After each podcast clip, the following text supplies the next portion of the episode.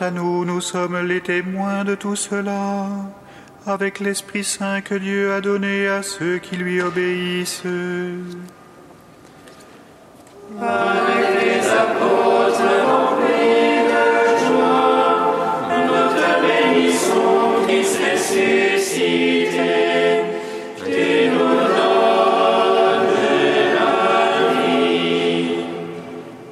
Lecture du livre des actes des apôtres. En ce jour-là, le commandant du temple et son escorte, ayant amené les apôtres, les présentèrent au Conseil suprême et le grand prêtre les interrogea.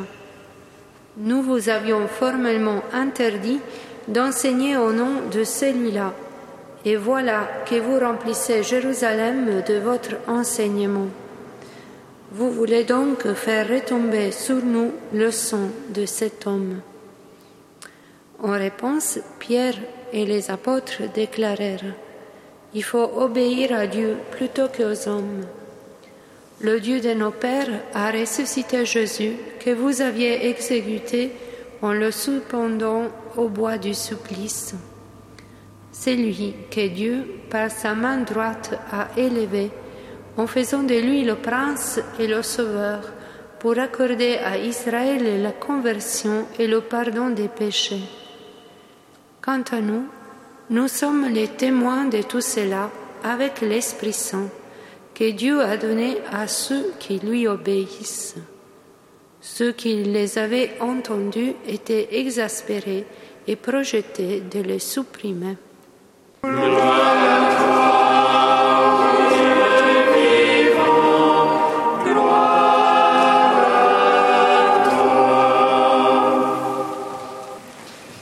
Première lecture, se poursuit le dialogue des apôtres, commencé avec les chefs et les docteurs de la loi. Rappelons-nous les faits. Après le miracle de la guérison de l'infirme, qui a déchaîné la colère des chefs, la communauté chrétienne continue à grandir et les apôtres accomplissent de nombreux miracles. Ils sont emprisonnés et sommés de ne plus parler au nom de Jésus. Alors qu'il vient d'être libéré de prison par une intervention angélique, ils reprennent, comme si rien ne leur était arrivé, la prédication au temple. Reconduit devant le Conseil suprême, Pierre répond qu'il faut obéir à Dieu plutôt qu'aux hommes et suit l'annonce de Jésus-Christ mort et ressuscité.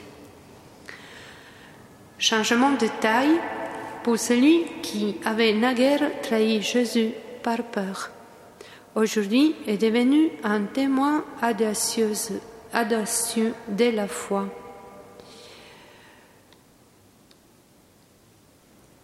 Il n'hésite pas à mettre ses pas dans les pas de son maître, qui, lui, s'est anéanti, s'est abaissé, devenant obéissant jusqu'à la mort et à la mort des croix. Le maître qui, dans le jardin des Oliviers, a dit au Père que ta volonté soit faite et non la mienne. Comme Jésus, Pierre répond fidèlement et courageusement à l'appel à être aux affaires du Père, c'est-à-dire à communiquer par tout son être l'amour sans réserve et inconditionnel du Père pour chaque homme, afin, afin qu'aucun ne sépare. Sous ces pas, nous aussi, aujourd'hui, nous sommes appelés à être aux affaires du Père, à proclamer par toute notre vie l'amour dont Dieu nous aime, à devenir de plus en plus des personnes dans le monde sans être du monde. Un long chemin qui prendra toute une vie et qui nous est donné gracieusement par l'Esprit. Béni sois-tu, Seigneur, pour l'audace de l'Église débutante. Donnez-nous de marcher comme la première communauté dans tes pas.